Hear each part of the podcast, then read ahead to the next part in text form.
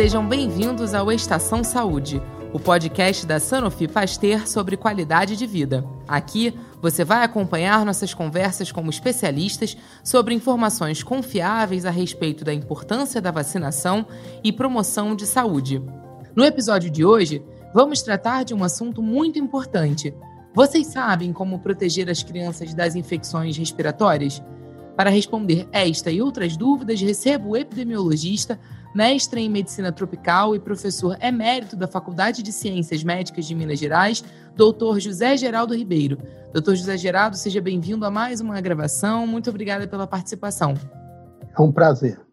Para começarmos o programa de hoje, eu queria saber quais são as principais causas de síndromes respiratórias agudas graves em crianças menores de 3 anos. De acordo com os dados que nós temos da vigilância epidemiológica no Brasil, o vírus sensicial respiratório e o vírus influenza são os mais significativos nas crianças pequenas.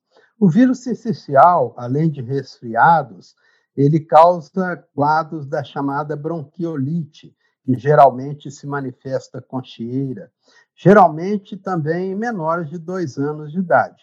Já os vírus influenza, além de causar resfriados, eles estão mais associados a quadros pulmonares e predispõem o organismo também a infecções bacterianas, especialmente as pneumonias. Em geral, o maior risco de hospitalização por influenza encontra-se nos menores de 5 anos de idade. Outra característica da influenza é que provoca casos de síndrome respiratória grave em crianças que não têm comorbidade, ou seja, não têm outra doença crônica o que geralmente não acontece no adulto. Doutor, já que estamos falando de síndromes respiratórias agudas graves, quais são as diferenças e semelhanças entre os sintomas de gripe, resfriado e Covid-19? O que nós chamamos de resfriado nos quadros virais são aqueles que acometem geralmente as vias respiratórias superiores.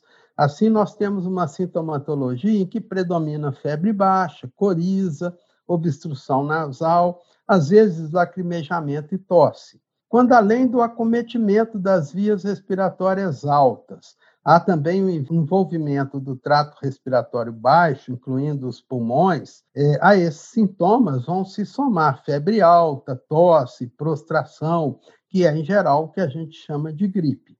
O quadro clínico da Covid-19 em crianças tem se manifestado de forma mais branda, mas como resfriados ou mesmo de forma sintomática. Foi descrita uma forma mais grave em crianças com acometimento de vários órgãos, mas esta parece ser uma manifestação bastante rara. É verdade, no entanto, que com o afastamento social, a suspensão das aulas, é, nosso entendimento sobre a Covid-19 nas crianças pode ter sido é, prejudicado. Existe o risco de coinfecção de gripe e Covid-19 em crianças? Embora a coinfecção do SARS-CoV-2 com outros vírus respiratórios tenha sido descrita, inclusive com vírus influenza, são relatos muito infrequentes e de consequência ainda mal conhecida. O que preocupa mais é a circulação concomitante dos dois vírus na comunidade que leva à confusão diagnóstica e, às vezes, à superlotação dos serviços de saúde. Como a influenza B tem predileção por crianças abaixo de 5 anos, podemos dizer que a gripe nessa faixa etária é mais grave que a Covid-19? Os dados atuais indicam que sim. O vírus influenza do tipo B tem uma alta taxa de infecção nas crianças, resulta em muitas internações em alguns casos até na necessidade de terapia intensiva e de apoio respiratório. Quanto ao SARS-CoV-2, causador da Covid-19, as evoluções graves nas crianças são incomuns, ressaltando-se que ainda, como já foi explicado, nós temos pouca experiência com a doença em crianças. As vacinas contra a Covid-19 terão indicação para crianças? Se sim, poderão ser tomadas ao mesmo tempo que a vacina contra a gripe? Até o momento, as novas vacinas Covid-19 não foram testadas em crianças. Somando-se a isso, o possível menor papel das crianças na transmissão da doença é pouco provável que as vacinas sejam utilizadas nessa faixa etária.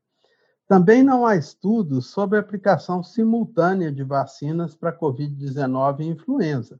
Mas tratando-se de vacinas inativadas, mortas, é possível que alguns programas nacionais de vacinação acabem liberando a vacinação no mesmo dia. Doutor, nós estamos nos encaminhando para o final do programa, mas antes eu gostaria que o senhor dissesse qual é a importância da prevenção contra a gripe na próxima temporada, tendo em mente esse contexto da pandemia. Como nós já comentamos, é muito difícil diferenciar clinicamente a Covid-19 e a gripe pelo vírus da influenza. Isso pode trazer uma enorme dificuldade à vigilância epidemiológica para recomendar medidas de controle, tomando, por exemplo, o controle dos contatos seria quase inviável. Além disso, a circulação de vírus respiratórios em um mesmo momento pode sobrecarregar os serviços de saúde e mesmo inviabilizá-los.